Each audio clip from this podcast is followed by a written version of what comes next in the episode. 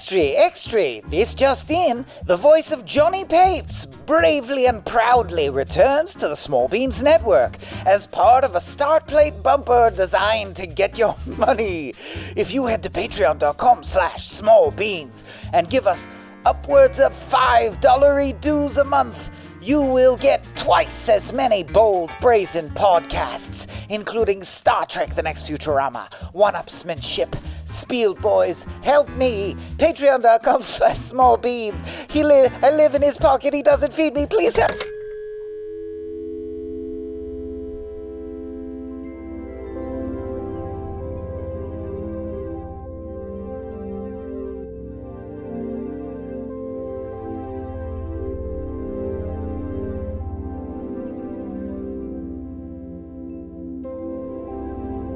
Wants to talk first? You or me, Michael? I guess you, because that was it. We're rolling. We're live, dude. We're on. Okay. And it's a live show. S- There's an audience surprise. There's not. Is just there? at your house. Yeah, I just sent him over to Abe's place.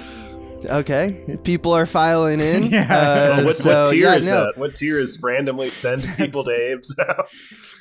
Yeah, it's uh, It's- I- yeah. dude, it's hard to make money in this economy, man. It's the tier where I have incriminating photos of you and I call you at 3 a.m. and I say, hey, hey, asshole, I got a funny idea. Wake up. that no, that was my grandmother's very baked potato, which is Mhm. a segue to Good say segue. That he's in my house and someone else. that he's, yeah, uh, he's coming at me. uh, He's very baked. I am Abe Epperson, and I'm here with my cohort. Yeah. The yeah, cohort I think implies multiple, so that's true. Let's just Mm-hmm. dispense with the usual hiding things behind curtains. I'm Michael Swaim. Guest, you already talked. I Go did. Hi, Yeah. this is Tom Reimann. Uh, so yeah, I guess two of us is technically a cohort. Mhm. That's true. Yeah. Through the Patreon, you can go to this uh, place called uh, Pick the Flick tier, and just for some scratch, you can, too can choose the movie we cover. Uh, with some exceptions, like we're not gonna watch like your porno, you freaks. Um, but Well. very baked potato is the one to thank for this episode. He requested Thomas, Oh, and hey. the movie All right. is 2007 Sunshine. Kind of stumbled through the beginning of that. I feel like the audience is throwing you, but you know, dude, just imagine them naked, which I paid them to be, so they Yeah. better now I'm insecure because I thought I did really well, and you're telling me that was hot dog Right, crap. remember Improv Anywhere? Basically, Uh-huh. they're all old people now, and I told them to hereditary you. That's what's going on. oh, that's that's, what to why they're banging their Yeah, head yeah, against the right. ceiling. Yeah, all Oh right. yeah, I had a Uh, feeling I was cute. being hereditary.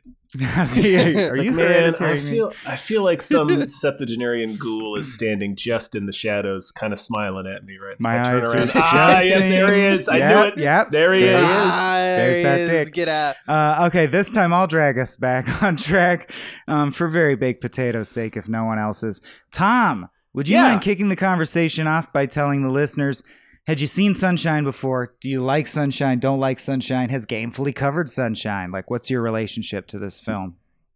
Yes, I like it. No. Um, uh, I saw. I've only seen Sunshine once before, and I saw it in 2007 when it came out. Uh, so it had been a long ass time. Uh, but like, like most Alex Garland movies, this is written by Alex Garland, directed by Danny Boyle. So already got some talent behind the camera. Uh, but Mhm. uh, like all of Alex Garland's movies or shows that I've seen, like it really sticks in my head. So like Mhm. I was surprised watching this, gosh, 16 years later, how much of it I still remembered. Um, I really like this Yeah. movie. Uh, I think it's a great sci fi thriller. I like how efficient the script is. I love the characterization. Um, Mhm. I it's a theme that I think is really interesting. I'm sure we'll get into it, but it's like it's like the identical theme to Annihilation, just about one of Alex Garland's other movies. True. Um, it's it's just a it and it was so cool. It was like so unlike anything else that came out that year in my memory, 2007. Um, it was just a really unusual, it was like a Danny Boyle. It was in the middle of his like, like, like I had sort of always regarded him as like awards guy or like I don't know prestige drama, but then he starts doing these genre films like 28 Days Later and Sunshine. I was like, oh, okay. Um, It was Mhm. just I, I was really into this movie. Um, uh, we've never covered it on on Gamefully, I don't believe. Um, okay, but uh, yeah, I have lots of hot takes about it, but I don't want to awesome. put those Oh, in right yeah. now. But Yeah, It's- yeah, yeah. We'll get there very soon, though. So clearly, uh, Literally in hot takes, 'cause it's the 2007. sun, yeah, guys. that's true. Ah. clearly, in 2007, someone didn't see No Sunshine for Old Men, where Anton Chigurh becomes a crazy sun demon and kills everyone. Um, yeah, Yeah, that Woo! happened. I also want to mention up top because I mainly like to talk about the story itself, and it sounds like that's going to be the vibe. Um, the cast is stacked. I, I had seen this shit. before, but I completely forgot that it's got Cliff Curtis, Cillian Murphy, Michelle Yeoh, uh, Rose Byrne, Benedict Wong, Chris Evans, Mark Strong as aforementioned Sun Demon Mhm. uh, insane and larger cast than I remembered. Like it feels so Yeah. bodily, and, I guess uh, it becomes very bodily because most of them die. There's nine people, But yeah, and there's a lot of- like seven of them. You are Yeah. like household names at this point. There's a lot of bodies to kill. nerds. Yeah, it's it's well stocked. It- really the only uh, and the captain is um oh gosh, he played Scorpion in the most recent Mortal Kombat. Um, oh, I feel embarrassed. that Sanada. Yes, uh, yes. Hi- Hiroyuki Hiroyuki Sanada, Sanada, Sanada, yeah. And he was also in Bullet Train. Yeah, yeah. So I was just Uh, like, out of the main cast, it's just the one guy that plays Harvey is probably the guy that nobody knows. Apologies And that to guy, Troy I'm Garrity. I'm sure that if you look like he's Right, still I'm a sh- guy that when I look at him, I'm like, you've been in stuff. I'm sure Yeah, he's yeah, been in a billion, but it is Work. it is like yeah, I remembered this cast being good. Like I remembered Cliff Curtis, um, Cillian Murphy, and uh, uh, Chris Evans, Chris Evans, uh, but Rose and, Byrne, and Michelle Yeoh. Michelle but I didn't remember yeah. Michelle Yeoh. I didn't remember Scorpion. I didn't remember Benedict Wong. Scorpion. Uh, yeah. yeah, it's all over. And Mark Strong is frankly barely in the picture well, you can't he only see appears. him. You Yeah. barely, you can they, they, barely they see have a him. shooting strategy where they're like, let's never show the creature. He does have that Um, one monologue in the video diary. Right? But That's it's so it's so But even that's That's distorted. his Close up on that's his- his big scene. you can only really see his eyes. Yeah. But yeah, hmm Yeah.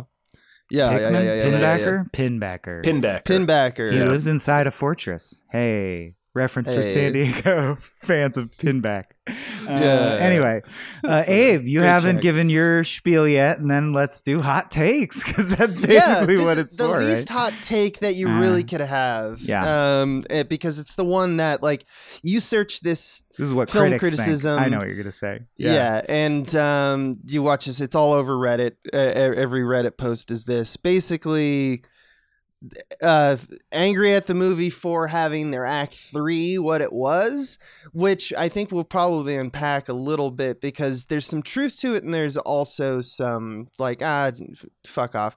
Uh, because the big thing is that the first two acts, it's very clear that like it's a, it's like a science fiction movie. It's not a horror slasher or anything like that. It's just two acts where the villain, quote unquote, is the sun.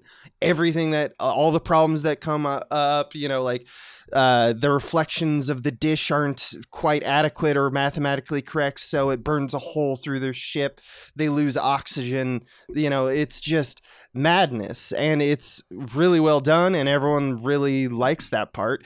And then some people are bothered, and I have to say that in 2007 I was also bothered, um, but I've kind of uh, maybe a little bit more terms with it, or I see what they're doing, which is Act Three is definitely feels out of place because it turns into a ultimately like a slasher horror movie where Mark Strong, the captain of the previous uh, failed mission of the Icarus, this is the Icarus 2, he was the Icarus 1, has been like s- living on that ship for seven months. Gets on the Icarus 2 and just starts off and heads because he is, uh, you know, like a, a zealot for the sun. He Why would you fucking God. call it Icarus after Icarus famously Yeah. failed? But not even that. The first one also failed. The first one And you're like, also failed. yeah. Let's name the second one in honor Let's of the first one in honor of that dude. who Titanic failed. too. Yeah. yeah, Yeah. Titan Icarus. Um, but yeah, Yeah. that first that first two thirds kind of feels like Apollo 13 or Gravity. It's like shit is just going wrong, and it's awesome. And it's Yeah, awesome because the way it's that. yeah yeah yeah so that's the kind of um you know film school kind of criticism and i'm not saying it's Mhm. wrong it's just one of the types of criticism that you see a lot where it's like what if it different movie Yeah. right. and what if it in wasn't my the age, movie I- that it was? Yeah. right and in my age i'm like you know what that's it's they did what they want and i started to read a little bit more about what alex garland wanted to do with the script what danny boyle wanted to do with the script and i think ultimately like I think I see that I see what they're approaching is pretty sound. He wanted to do like a Lovecraftian thing where the larger theme at play is that the unknown drives you mad. You can't look at God in the eye. yeah, Yeah. right. And There's so- that repeated and- motif of eyes, and the only people who are safe are looking at the sun through some sort of barrier. Yeah, Some Trump sort can of- do it. Trump's good. Trump Uh, can do I- but yeah, I, I noticed it big time this time, which I didn't as a young man, and I really like it. Which is there's constant imagery comparing the sun to an eye, like it, which is so easy. Something goes in front of the sun, and right when it hits the center, you're like, "That's an eye. That's And an eyeball." Oh. yeah, and Oh. specifically, it's it's the eye of God or the eye of yeah, creation. it's looking at you, bud, and Like you it's- can't withstand it. And that is a great Right. metaphor. It's Or a God perfect- looks at you, and it obliterates you. yeah it's a perfect metaphor for like i mentioned earlier uh, i guess i just i'll get this out real quick um Please. and i guess maybe abe can tell me how close i was to their intent but like it feels like this movie i mentioned annihilation earlier because i sort of interpreted annihilation about being about the sort of duality or, or unity or the kind of Ouroboros that is creation and destruction like they kind of lead into each Mhm. other one begets the next and that's kind of Mhm. very much what this movie's about right like the sun is this huge powerful destructive force like literally it obliterates them the closer they get to it. They miss they change their trajectory by a single degree and it kills them all. Uh the very the very first scene we see scene we see is cliff curtis sitting down watching the sun through the observation room at 2% he's like Mhm. can we turn it up to 4 and the computer's like absolutely not. We can turn it up to 3 yeah. so it's like this it the sun is this huge hugely destructive force but it, it's also the source of all life in our known universe. So it's they're using the idea of the sun as the the duality of creation and destruction because it's constantly doing both things right? Like that's how the sun is is powered right? It's Right. like by uh, g- atoms colliding. It's it's fission or explosions. or fusion? I'm not a scientist. Fission I okay. believe. I believe. It's birth and death simultaneously, though, for sure. Exactly, Yeah. So and what a like a- handy symbol. a yeah. perfect metaphor for God. And there's a repeated motif about like the beauty of destruction. Like they listen to, I think it's Pinbacker's first transmission, where he's talking about like a bunch of tiny Yeah. particles of space debris happen to hit them, but because in space that is terrifying because those particles are going millions Right. of miles an hour, it just tore Right. their uh, part of their ship apart. But he's like, I was looking at it, and it was beautiful, and Mhm. like the doctor's obsessed with looking at the sun and like when the captain's getting roasted he's just screaming at the captain what do you see what are you seeing I love that scene. Yeah. That and scene, Capa's final pivotal. moment of life, of course, is behind him is the technology bomb thing that's uh, you know core, but for the sun, and it's beautiful. And in front of him is the sun, and it's beautiful, and Yeah. he, Mhm. presumably burns up. But like he has this Mhm. moment of being one with God, and I gotta say, and it kind of reminded me of Men, where yeah. Uh, Garland is smart and cerebral, and he likes to go ape shit at the end. Um, Yes. and Yeah. I agreed very does. wholeheartedly with Abe in 2007, and I'm glad to hear Abe say what he said. And we're same brain. I'm more on board with it now. It didn't bug me Yeah. as much, and maybe that's because I've gone through Doctor Strange and No Way Home, and like we're so bullshit now about breaking conventions. Yeah. I don't care as much, or like you know, Cloverfield Lane happened. It's it nice when softens they the do brain. Um, Yeah. And I, my big thing about that, all I wanted to say on that point really, is that it feels to me like the actual feeling of deficiency in the third act, in my humble opinion, is not because it's untenable, but because the nature of the tension shifts to being about, like you said, monster slasher thriller. And I just actually think that Danny Boyle's not as good as that. Or I don't like the choice, the systemic choice he applied to those scenes, specifically because. The Uh, if visual you know choice? Danny Boyle, yeah, he's directed a shit ton of music videos, and I would say whenever the Sun Demon attacks, it kind of feels more like a music video where they're just throwing imagery at you Yeah. and like doing twisty shit. And they have an explanation they for that, but eschew yeah. geography And that's my Mhm. only big thing to like add to the conversation is um, just like Bourne Supremacy or what have you. I think that's why the action in the third act doesn't feel tense. You don't understand That's- the geography. Shit is just happening. That's my biggest my big well, I have two big gripes about the film. My biggest gripe is the final scene within the actual payload. The geography is immediately confusing. Uh, like I have no I like yeah, gravity's fucked. They Like, I- it's a I- Escher painting. Right. And I assumed, like, this time, like, it's very, very subtle. And I think you're right, Michael, about ha- now that we've had, like, two, a decade and a half of, like, Doctor Strange and multiverses and shit, we're much more, like, our brains are much more able to just, to just see something and be like, oh, this is like some universe breaking shit. Got it. Because it's in the movie, but it's very subtle. They mention that the closer you get to the sun, space and time distort. And they only really mention it twice. So like if you've forgotten Mm. all that over the course of the movie by the third act, it's like like remembering it this time, it sort of made it make a little more sense. Although the, I still argue that the geography of that final scene is very frustrating. Um, it's very frustrating. Yeah. Compared I- to I- Devs, that chamber at the end. Yeah. yeah, I get it this time. Like it's much better done in devs. Like devs, it's always clear. But like, I, I, I, I guess I understand the thematic reason for doing it. It just made the actual action of what's happening in in the final scene uh, confusing. Yeah.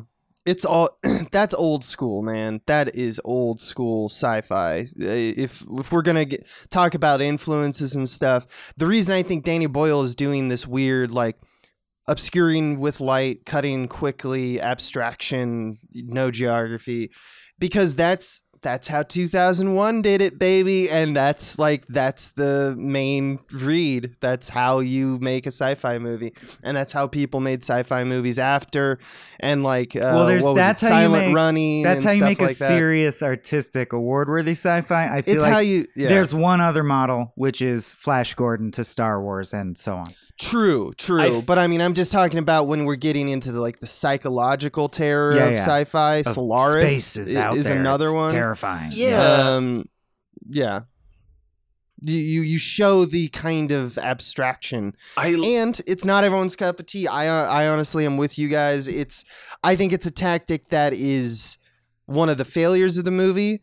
Uh, I do think that there's they had an impossible tactic, and I think they did nail some of the stuff, which is something that Danny Boyle said, which he said uh, he was speaking about light as the enemy. He's like, "quote There's quite a challenge because the way you generate fear in cinema is darkness," and he literally was uh, seeking a movie where light is the thing to fear. And I think there's shots of Cillian Murphy, you know, like looking upon the, you know, looking as the wave of photons and fucking radiation are coming at him and he and he's about to die kind of thing that really does show how darkness feels safe in this movie. oh yeah. And light feels uh, tumultuous and violent. That's Uh, also and what Rob Zombie said about Devil's Rejects, by the way, and it does scan when you watch It it. Does it scan. makes- if you Yeah. Make does scan. I think he accomplishes part of the same task just by making the light blinding, right? It's the effect is the same. Right. You can't see the danger.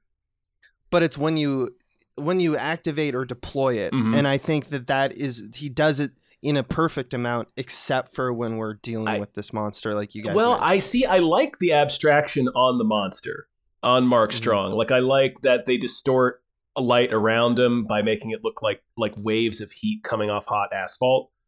Mhm. Um, and like that, I understand. Like I understand.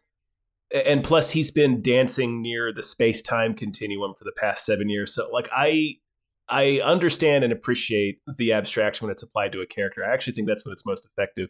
It's like when you apply the abstraction to the environment, it gets tricky for me, especially when, especially because they he to, unless I was particularly dense during this viewing, I don't think he does it any other time. Like it's pretty literal up until that point.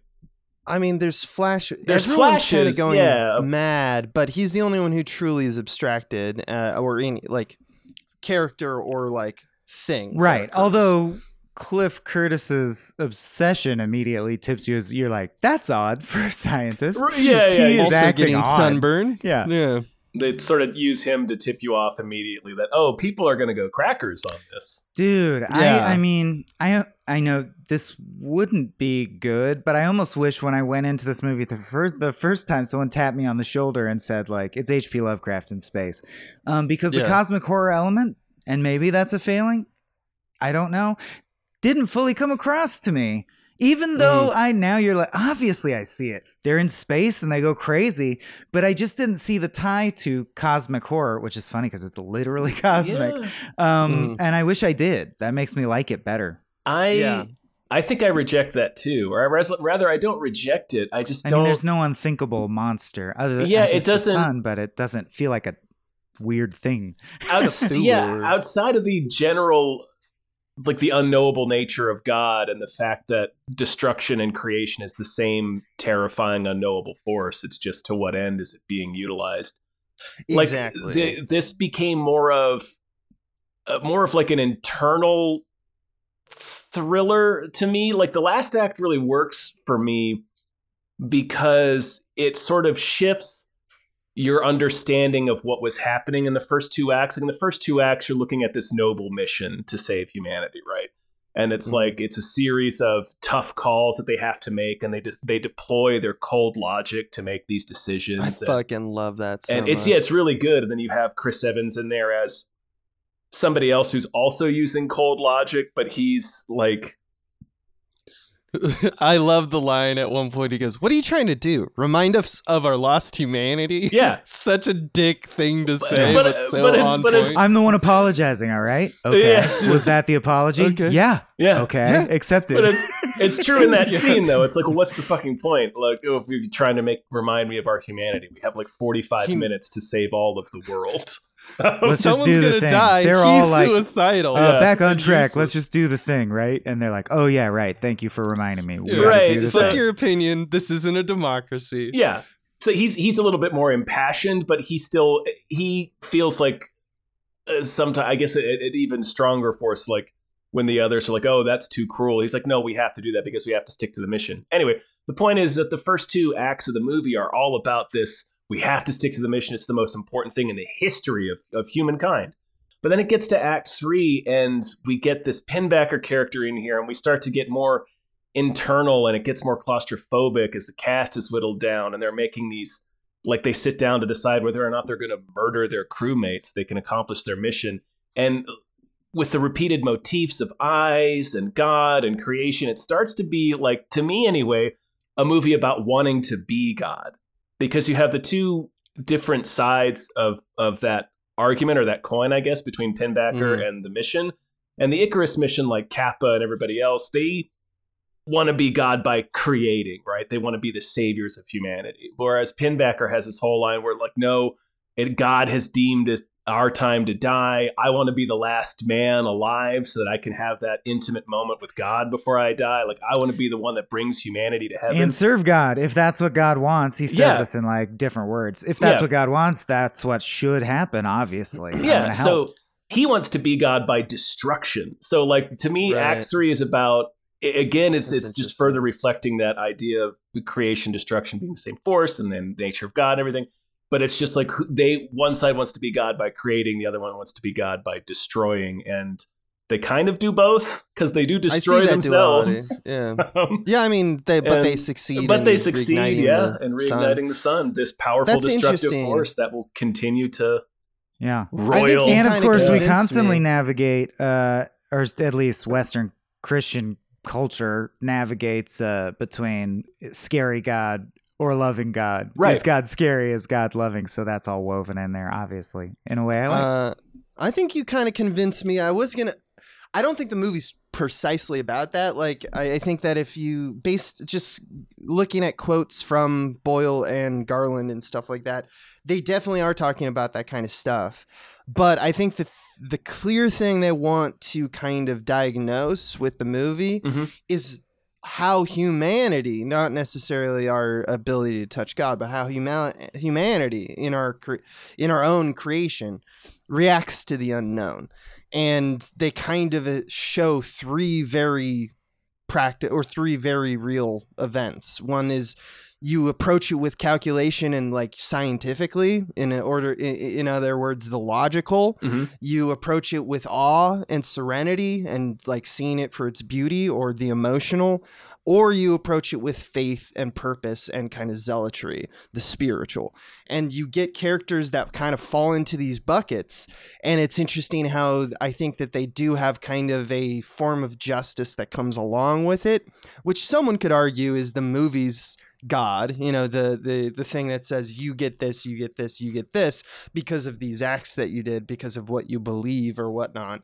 Um but it being a garland joint uh he likes to be kind of fussy when it comes down to you know this is a hard and fast rule of life. He likes it messy. He wants you to like engage with what is their what is this character's like attempted purpose? Is it right or wrong? Guess what? It's both baby. Um and i think that that is a really kind of cool approach to how do you find kind of like you have a lot of morally uncomplicated characters in this it's a cool way to throw at your characters like Chris Evans, who's kind of like the head, like the the king, morally uncomplicated. He's just like, "Fuck you, motherfuckers! We need to save our planet," uh, and everyone else is like, "Well, can we do that?" At one point, Cassie slash you know Rose Byrne is like, uh, "I I'm you're telling you're asking me for my vote. I'm telling you I can't give it to you because I'm not going to kill my friend, even if he wants to die, and we need somebody to die.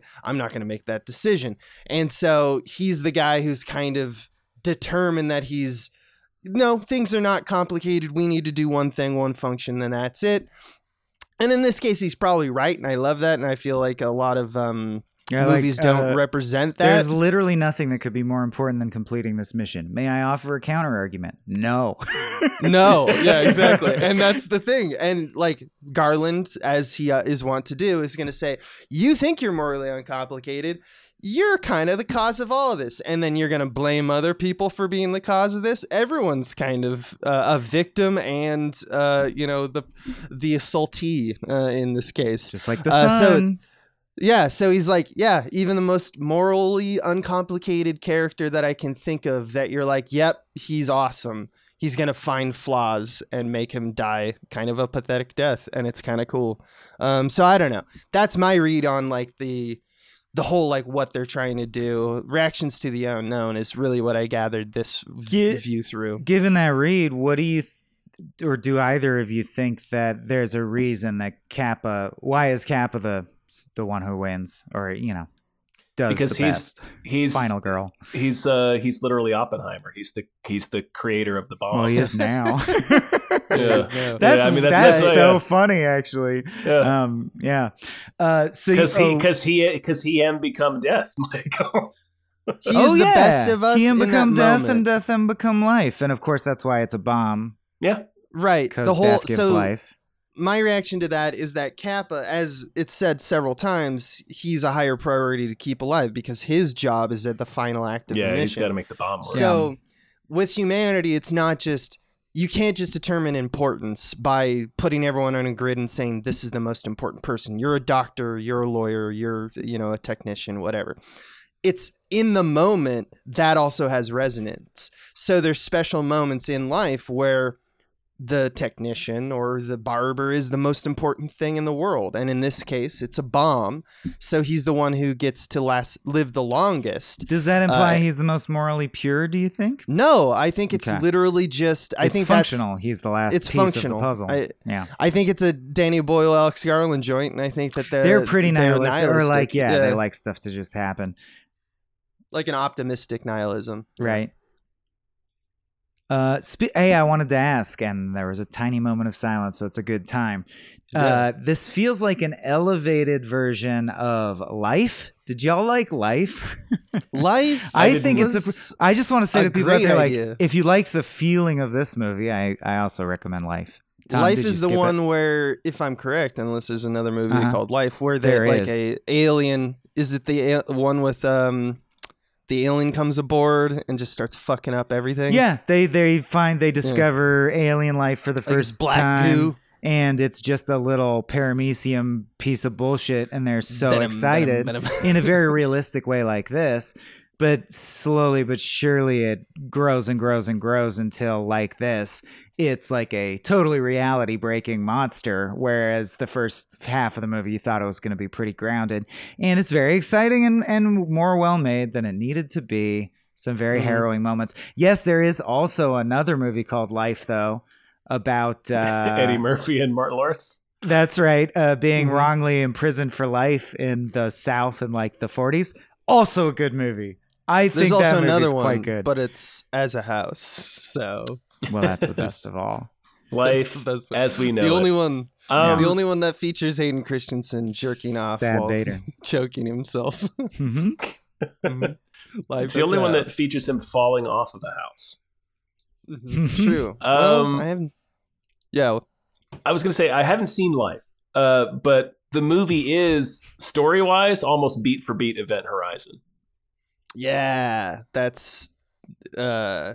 This Right. movie? Mm-hmm. Yeah. Okay, I was like, are we still off track where I dragged us? Or yes. No, no, no, no. I also, No. yeah, no, I agree completely. up. And that's Sunshine is Lovecraftian. si- As yeah, Event Horizon. Yep. Yeah, because it's the It's a light hole you- instead of a black hole. Yeah. That's it. Well, it's it's a light hole. It's uh well, I mean, it's the idea of walking up to the precipice. It's it's uh the fucking inferno, dude.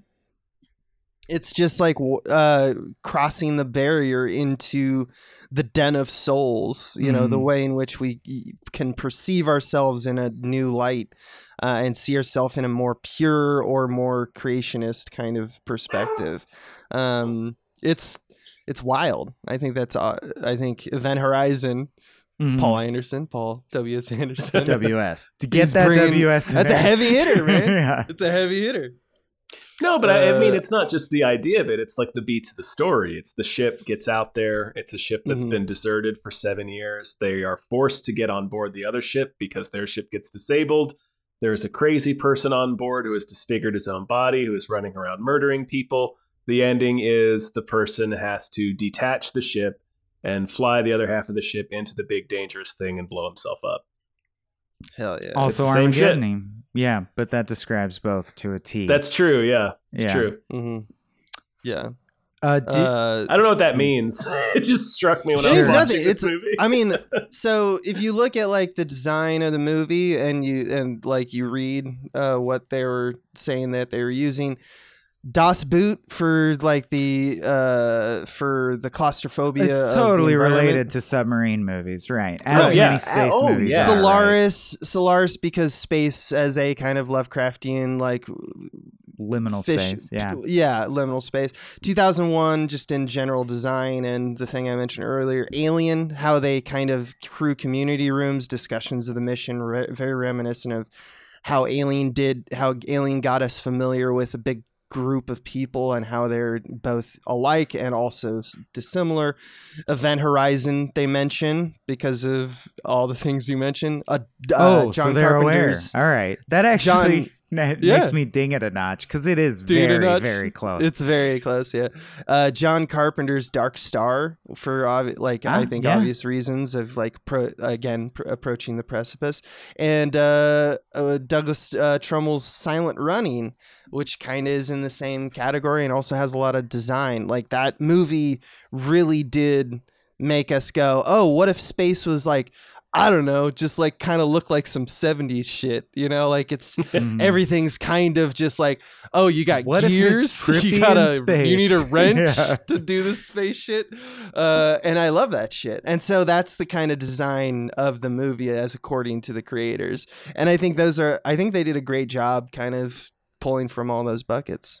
Boyle's very good at that, I think. Yeah.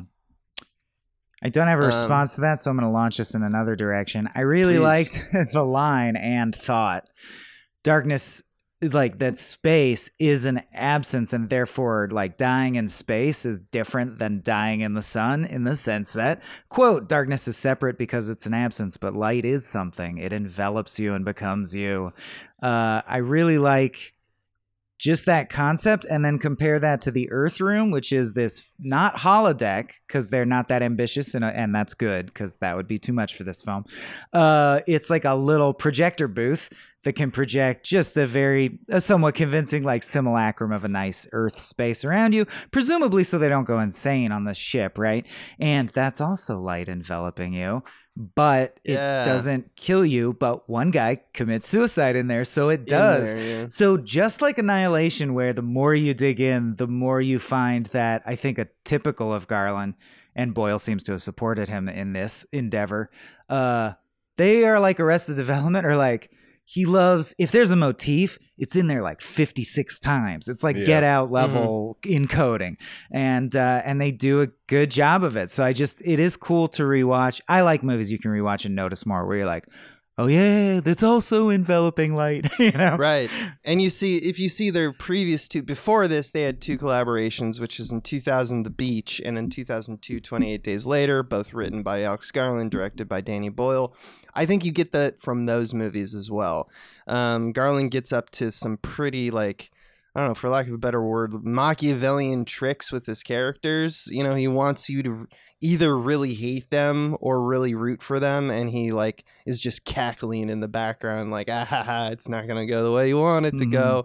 Um, and that's I think kind of speaks to kind of what you're saying too about like themically, they really do. Um, approach it that way. They want you they have an agenda and it's it's almost always like a very dense one but and one that um really really makes for a, like a somber result Mhm. um no one gets out happy or gets out No. you know especially not Michelle Yeoh. yeah I thought it was a little much for her to die in a pose holding a plant, but um, I do love her B arc and again the death life combo of Yeah. not just her thing burns, so life is death, Mhm. but also she's the one who suggests, well, why don't we just why don't we just execute three of the crew?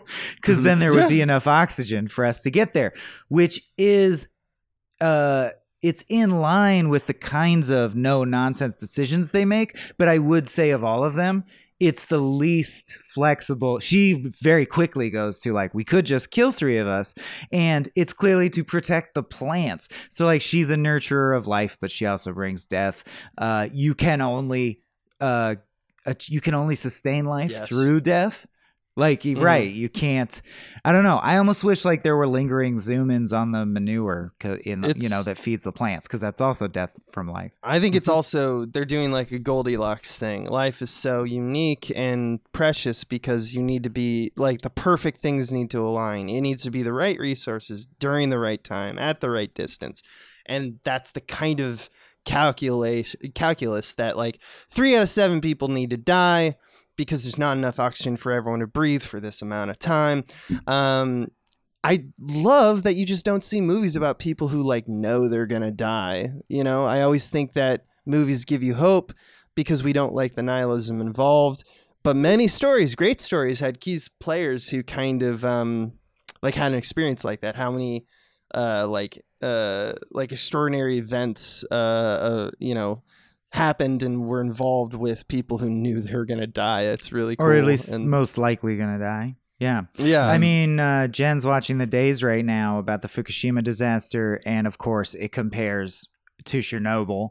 Um, yeah, I think of situations like that where you have a bunch of scientists who know they're going to die, and they slowly they just do the calculus. I like that it's not perfectly that there are cracks, right? One guy, the captain, is not. He can't really hold his shit together, so they're not all that cooled and calculated. And Wong, uh, Benedict Wong, like, is like very upset with him for obvious reasons. But I mean, like, they do have emotions.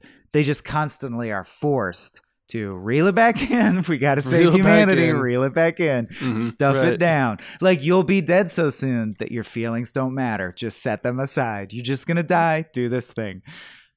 I like. Yeah, we don't yeah. see. I can't think of that a lot. We see so many movies where you think you're gonna, you're surely gonna die, but at the last second you don't. I mean, obviously yeah. that's You're the saved. primary template. because we want to be ha- we want to Well, go home We hope that's happy. what would happen to us. Yeah. that's right. Incidentally, well, no, I won't spoil life because this isn't the episode. not so the Life don't know. That's right. Never yeah. mind. Okay, back to the thing. Do you guys really think that eighty percent of dust is human skin? Because I'll shoot myself in the head right fucking now. I think what else could it be? I thought it was little particles of rocks or just like, you know, sand, air sand. I guess it could be like paint peeling from the wall and stuff, but like Yeah. we're the most active Paint participant in our from the- environments. Fuck. I'm very I think upset it's a different this. makeup. I, I think it's a different makeup, but Oh, I, I'm I- no I dust mean- expert. I mean, certainly part of it is that they incinerated the crew, right? And that ash has just been circulating.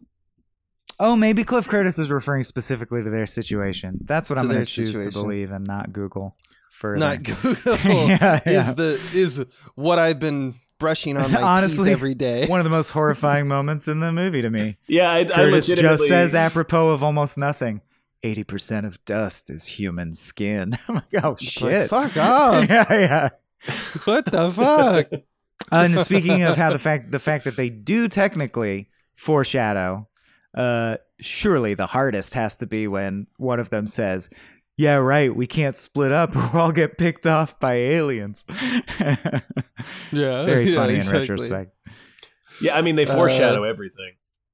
Yeah, Like- which I didn't give them credit for the first time. I felt Mhm. so jarred. It actually is like No Country, a movie from the same year as I referenced. Uh, the first time I watched that in theaters, when it ended, people in the audience audibly went, "What?" or like, "Where's the scene with what the fuck happened?" And we left, and I said to my dad, like. It was as good. The ta like the scenes were as engaging as Coen Brothers movies, but I didn't really like that. It seemed like it didn't mean anything at the end. I could not be more wrong, obviously, as you watch it over and over. And I feel like this is not as good as No Country for Old Men, but it is as ballsy in its own way, and I didn't give it credit for that. Yeah, I agree. I agree. Um, It's as how ambitious. Cool, how cool is that scene when they're like, "Okay, we did it. Everyone, the requisite number of people had to die. We can now breathe and make it 19 hours to Chris our Pine is frozen, which is good. That's Yeah. good. and we're gonna die. I- in 19 hours, we're gonna all blow up. But you know, we're gonna s- jumpstart the sun like the core. Um, like so. There's this scene where Cillian Murphy's talking to the computer, and it's just like the computer's like, "You're gonna die too soon. You're not gonna be able to complete the mission." And he's like, "What you fuck you talking about? We we." What is it? Someone lying? Is like is, is Michelle Yeoh lying? They're like, no, that no, she's just wrong. And uh, There's and not he's like, enough why, oxygen. Yeah. Why is there not enough oxygen? We did the math, and he just is confounding him. And he's just like, well, it's because there's too many people. He's like, what the fuck are you talking about? And then when it dawns on him, where he's like, there's five crew members. How many people are there? supposed to be There are four. five He's like, people Where's aboard." the fifth crew Yeah. member? And the the Right just the behind cold, you. haunting indifference of the fifth crew member, unknown, is in the observation lounge, and it's just like, Yeah. oh fuck! I just love like 2001, how it effectively uses the whole dialogue with like an empty machine, Right. And it's And just yeah, the uncaring nature of Yeah, the universe is functioning against you to fuck you. super Like the other memorable scene. I think moment that rhymes with that is uh, really effective to me always when it very calmly goes like, uh, "I should tell you there is a fire in the aeroponics bay." Cut to. Like the whole thing just fucking gone instantaneously, super Yeah. close up. And you're like, oh God, how fucked could they be? I love that moment. yeah, It's pretty there's brutal. another there's another scene with Chris Evans where he he's making a decision of we should just blast that room with uh, oxygen to flash fire essentially get the burn to stop and everyone's like that will kill it all though. That means it's it's like that will literally kill all of the plants. And he's like it's already gone. Yeah, catch And up. it- That's already done. that's uh, it's already it's already gone. And that's very reminiscent to me of like interstellar when he's like it's necessary. You know like it's just like one of those things where it's just like you're very yeah very keen observation uh you Mhm. need to do a thing right now because in space time is very important and you don't have it because you're going very fast and it's all out of scale uh, it's kind of cool i kind of like those conversations uh, very utilitarian you know Yeah. um Did you guys? So- oh, go ahead. well, I was just going to mention something I've written Mhm. down two things or two parter about scientists in this movie. First off, uh, the physics advisor that they brought onto the film is a uh, is a Scottish guy, I think. Uh, his name's Brian Cox. He was, if you follow our work, uh, Not that Cody and Brian I, Cox. not the Brian Cox who's in Succession, the physicist Brian Cox from the UK, uh, where uh, he was the guy that we used as the uh, basics for Marvels of the Science. Cody Johnson and I cracked when we made that show. Yeah, Professor Scott watch- Bug. Professor Scott Bug Is we would essentially an his thing, imitation and he is the he's who it's based on, and he was the uh, technician for this event. Oh yeah, yeah, yeah. Uh, Cody watched that, you know, a bunch of his show and was like, "I'm toying like, with this uh, character of what if Brian Cox just said untrue things." Untrue things. um, yeah. Uh, and also, then, our um, own pod, Bewilderments and Scientifics. If you like Yeah. that character, check that If out. you like that character and stuff like that. Anyway, that's He was on who I film. brought to That's rad. Cody when Yeah. I was like, you should do this voice. Uh, scientists in general, though, looking at this movie, criticize the movie like in a very Neil deGrasse Tyson way. If you know who he is, he was the guy who was like, ah, Titanic, the stars are wrong. Um, and scientists of this movie were saying shit like, you need a billion bombs and the artificial gravity at the end is like so wrong and and they called Danny Boyle one uh, one scientist called Danny Boyle a boy with a calculator which I'm just like What? all I mean, I- down. there's, It's a movie. like, scientists you need a obviously, timeout obviously, it wouldn't really work. Yeah, like you can't shoot a bomb. Yeah, obviously, mo- it's nonsense. I hate it. Not that. only that, I the don't know. movie is like a love note to Right. scientific thought in a way that we've never really had. And yes, it has inconsistencies, but in order to, they're just there to get the audiences to get in that insane, intense mindset. And if you don't see that, my only thing is you're a, you're you're a fucking nerd. What if So- you could stand right at the edge of the sun? You can't, though. Okay, did you hear the first two words of the sentence that I said? Yeah. What if you could? Yeah. This is a fucking make 'em up. this is a make 'em up. It's because it's so close. That's that's when you know you got a good. Which I when have to say in our defense, of piss course, off scientists. this complaint gets lobbed at Cracked because that was what we did to stuff, but only when it's entertaining to think through, like Jason Voorhees having to ride a bike or drive a car. Yeah. Not when it makes the movie like less fun. That's not how you use that power. that's not- Much like I- the sun, it must be used correctly. Yeah, I think a lot of people misunderstood that about what we a lot of what we did at Cracked. Words. That's right. Most they thought it was just from- teardowns. It's like, no, it's funny teardowns. no, it's, That's it's, the it's, point. a it's a further celebration of movies that we obsess at. Like we love these Mhm. movies yeah. for the most part. Yeah, I think with movies like this, they and like Titanic and such, uh, when it is done, when you actually try and you get most of it right, like you get seventy five percent of it right or whatever, it bring all out of the woodwork comes all the nerds who are like, ah, it's I wish it close to perfect." the perfect, Right. and then. They wouldn't have said that shit if it was fucking Fantastic Four or some. If they didn't care at god-awful all, they just wouldn't watch it. Right. Right. Yeah. Because so when it comes down to it, I think that like if you make a movie that is trying to be scientifically minded and tries some stuff and like has like hyperspace or some shit and everyone agrees it's kind of magic or whatnot, but you do most of it right and they just have some, you know, gripes about like the fucking you know, gravity being wrong or some shit or where's artificial gravity in this movie? There's no there's no spire that spins like 2001 and there's no like how do you solve that? Well they didn't have a line about it you motherfucker. Get the point is i think you're doing a great job if you get those idiots to come out and complain because it means that you're close enough to the real thing that most audiences will be like damn that felt real. Hmm that's my thought on it though who knows someone will probably be like uh but technically you're wrong Yeah. uh Another thing I noticed this time, uh, well, we mentioned the gold spacesuits. I did want to say those are super cool. The design of anything that you that protects you from the sun, like the giant reflective Fresnel lens, the golden space, the to- welding torch space helmets, all very cool. We just haven't mentioned the visuals, and they are good. But that's not what I wanted to say. I want to say I hate naming characters whenever I write stuff. Um, do you think the names are anything in this, or or I think Or to an made up extent. so. because I- Mace is the most abrasive? Corazon is pretty abrasive. Cyril is surly. Corazon leads with her heart. Cyril, I might see Cyril, Casper. Cyril also Cyril also feels like a sort of an anagram of sealed and seared, which is kind of what happens Ah, to him. Which is what happens. He gets sealed and seared. Keeps Uh, those juices right in there. Uh, yeah, also, think, Kappa, of course, carries water and a depression in his head. that joke's just for me, I guess. I guess that's just for me. Um, fuck. Pinbacker is a reference to something. I, they say that enough think that I'm like, what does that name mean? It's got to mean something. I think Pinback, which I believe, as you re- referenced the San Diego uh, musician uh, or San Diego band, they're probably referencing the um, same thing. now. Pinback is referencing, and Pinbacker, I think, is a reference to Carpenter's Dark Star, where uh, there was this character, Sergeant Pinback. Um, I think that's it.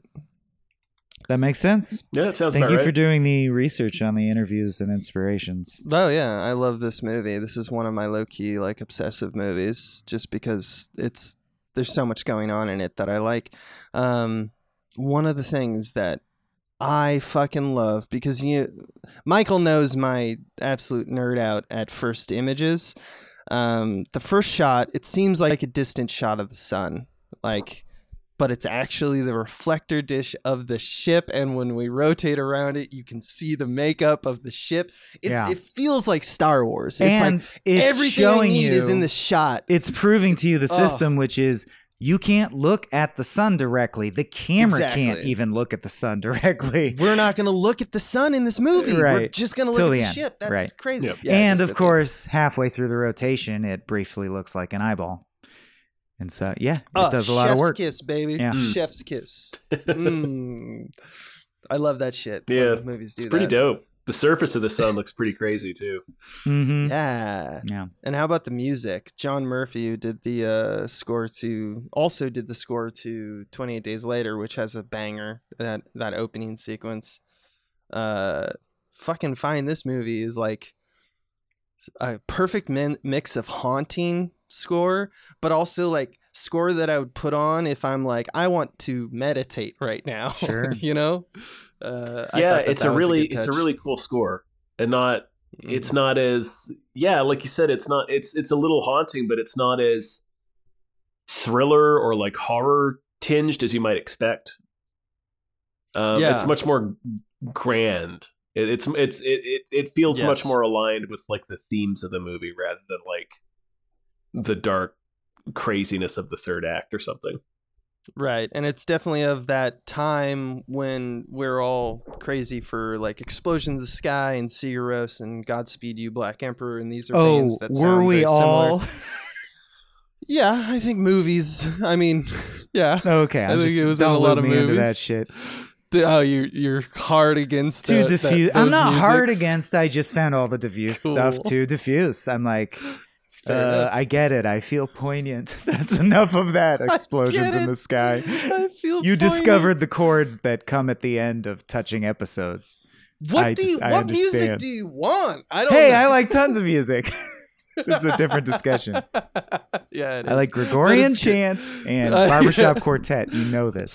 simultaneous. Yes, I'm. Yeah, they weave in and out between They each weave. other. It's beautiful. Oy. Yeah. Oh yeah, yeah, yeah. But yeah, I think uh meticulously well done movie. Stack cast, great crew in terms of like what they accomplished. Some people don't act, like Act Three. It seems like the three of us are kind of cool with it. I softened Yeah. on it. It's I like I couldn't. Well, I can't think of because so I'm not saying I could write, but maybe there's such a thing as an even more satisfying, you know, version of the third act. Um, it's not like my favorite third act ever, but I've Mhm. totally accepted that it's legitimate and it's it's a fine that they did that move. That is Mhm. acceptable to me. It is uh, Yeah. not. It didn't. It, I make thought me it broke the like movie, and it doesn't. It's Yeah. good. It's still a very good movie. Uh, Yeah. I do think Annihilation, in some ways, is almost expressing. You know, there's theme overlap there, where he's like, "I'm gonna really real. crush that, or take another swing at that weird sci-fi life is death is life vibe." Yeah, yeah, yeah, Yeah. And to some extent, the beach. Yeah, for real. I think that's what I did not see the beach. Is that wait? Boyle it- likes. that's, that's- DiCaprio and Madonna. Mm-hmm. Wait, Madonna? there's sci-fi in that. Yeah, dude. What do you think? What happens beach to? is, I thought it was like a Wasn't that made as a wedding present? I mean, I don't know about what yeah, that don't know about is, that. Yeah. Point is, I didn't see it. but it was it's Tilda Swinton, What uh, happened? Leonardo DiCaprio. What's the magic? Does it make The them ma- young? the- it's like the yeah, it kind of yeah. It's a per, it's utopia. Been It's the young. idea of it's the it's the uh, idea of going into Eden and finding Eden and getting Eden gets destroyed. Uh, but it's like magical realism. You'd like it. I don't know. oh, Uh, great. yeah, everything's Sounds. perfect there, and they and Leo ruins it. He sure that's What does. Leo does. Yeah. Wait, the movie or the beach? No, His no, no, he character ru- he ruins, ruins the the beach. beach, Right, yeah. right, right, right. You yeah, he ruins the experience of you know. It's like uh it's It kind sounds of like it's a Garden E- of Eden it's like a mora- allegory. yeah, it's an allegory. It's kind of mor- like kind of got that morality play thing going, like Lord of the Flies. You know, like it's just like the the politics of human. Uh, you can't help. They can't help themselves but ruin things. sure. Um, Sure. Well, that's Sure. the fifth movie unrelated to the topic that we've synopsized. And I do That's think there's some good it's Rex good. in there, but it also means that we could wrap up, right? Should Yeah, I think so. I think Yeah. so. I think so. Any final thoughts from Tom? Anybody? No, I think this movie is uh yeah. I Good I, I said everything I wanted to say about this movie. I think it's Yeah, pretty yeah, good. yeah. Uh, I. I'm I we, we were we were talking about the theme a minute ago. I know the theme gets used in so much, and I can't figure this out for sure. My brain is telling me that it's the theme in the Nicole Kidman AMC ad. Mhm. yeah, right. It might be. I don't know if it's that's accurate, but like it feels. They really do use it in like so many other movies, Mhm. commercials, trailers. It gets used constantly. So it was Yeah. it was jarring coming back to this movie and hearing that theme and being like, "Oh, this is where that comes from." right. It's that Mm. poignant shit that Swaim hates. yeah. Uh, Life has become death. yeah. So thanks for All right. listening, listener. It's okay that you Mm. can't reply because I know everything you want to say. Remember, Yeah, you'll know and we've we succeeded eight minutes after we deliver the podcast. So if you wake up one morning and it's a beautiful day, you'll know we made the podcast. We'll see you in a couple years. That's right. No more podcasts for a couple years, fuckers. Enjoy this one. nah, thanks to Very Baked Potato for the topic. Good topic. Thank you. Thank you. Thank you. Yep. Uh, you can, I mean, we're going to have a thing that says it, but patreon.com slash small beans if you don't listen till the end. Uh, where, let's do some plugs for the Thomas. Mhm. Thomas, Oh. speak for a little bit about yourself. Sure. Uh, well, you can find me and, and my buddy Dave, David Bell, over at Gamefully Unemployed. We're sort of the sister network to uh, Small Beans. If you if you listen to Small Beans, you're a Small Beans patron. You probably already know about us. Uh, but you can head over head on over to GamefullyUnemployed.com to check out our a link to our Teespring store, and you can also check out our Patreon at patreon.com/slash GamefullyUnemployed. Um, yeah, I think that's probably it. Yep. Huge, huge news for me. I did not know you guys had a proprietary site. Is that new, or have I just not known this? Oh, it's just a little. There's nothing there but like a link to our Teespring store. It's nothing. Great, It's like good nothing at all. I'm looking at it now. It says, "Yeah, fucking no web page here. Click this." Great, good job, Dave. I It's a real. assume It's a real. Dave. it's a very move, yeah. Dave page. Yeah, Dave move. it's got Shiva on Uh, there. Hell yeah, it does. Uh, I All try when I can to uh, say what the slate is going to Yeah. be for the people or Patreon. So if you're listening to this, uh, the day it comes out on Patreon, it's Friday the 7th of the July of 2023. Uh, what we got happening next week is a big Gamefully Unemployed slash uh, Small Beans week where we have Star Trek The Next Futurama on Monday. And then on Friday, we got Ready Player One for some Spiel Boys featuring these two guys. Um, so that's so that's yeah, nothing if you're uh, if you're just listening to this free, but if you're you know on the Patreon, you get both those episodes, which is kind of dope. And just to tip a little more, the Star Trek: The Next Futurama we are on is a Pharaoh to Remember, the one where Bender is a. Pharaoh. Very good Yeah. episode. Very good Yeah, episode. Oh, we got more director piece theaters in store, more frame frame rates like this one, and some. I'll show you mine if you show me yours. Bonus episodes. Keep the hits keep coming here at Small Beans, and we want to thank you for listening. Thanks again, Very Baked Potato. You can be like Very Baked Potato right now. Go to patreon.com slash smallbean. Pick the flick tier. Pick the flick. Pick the flick. Goodbye for several years. Goodbye for several years.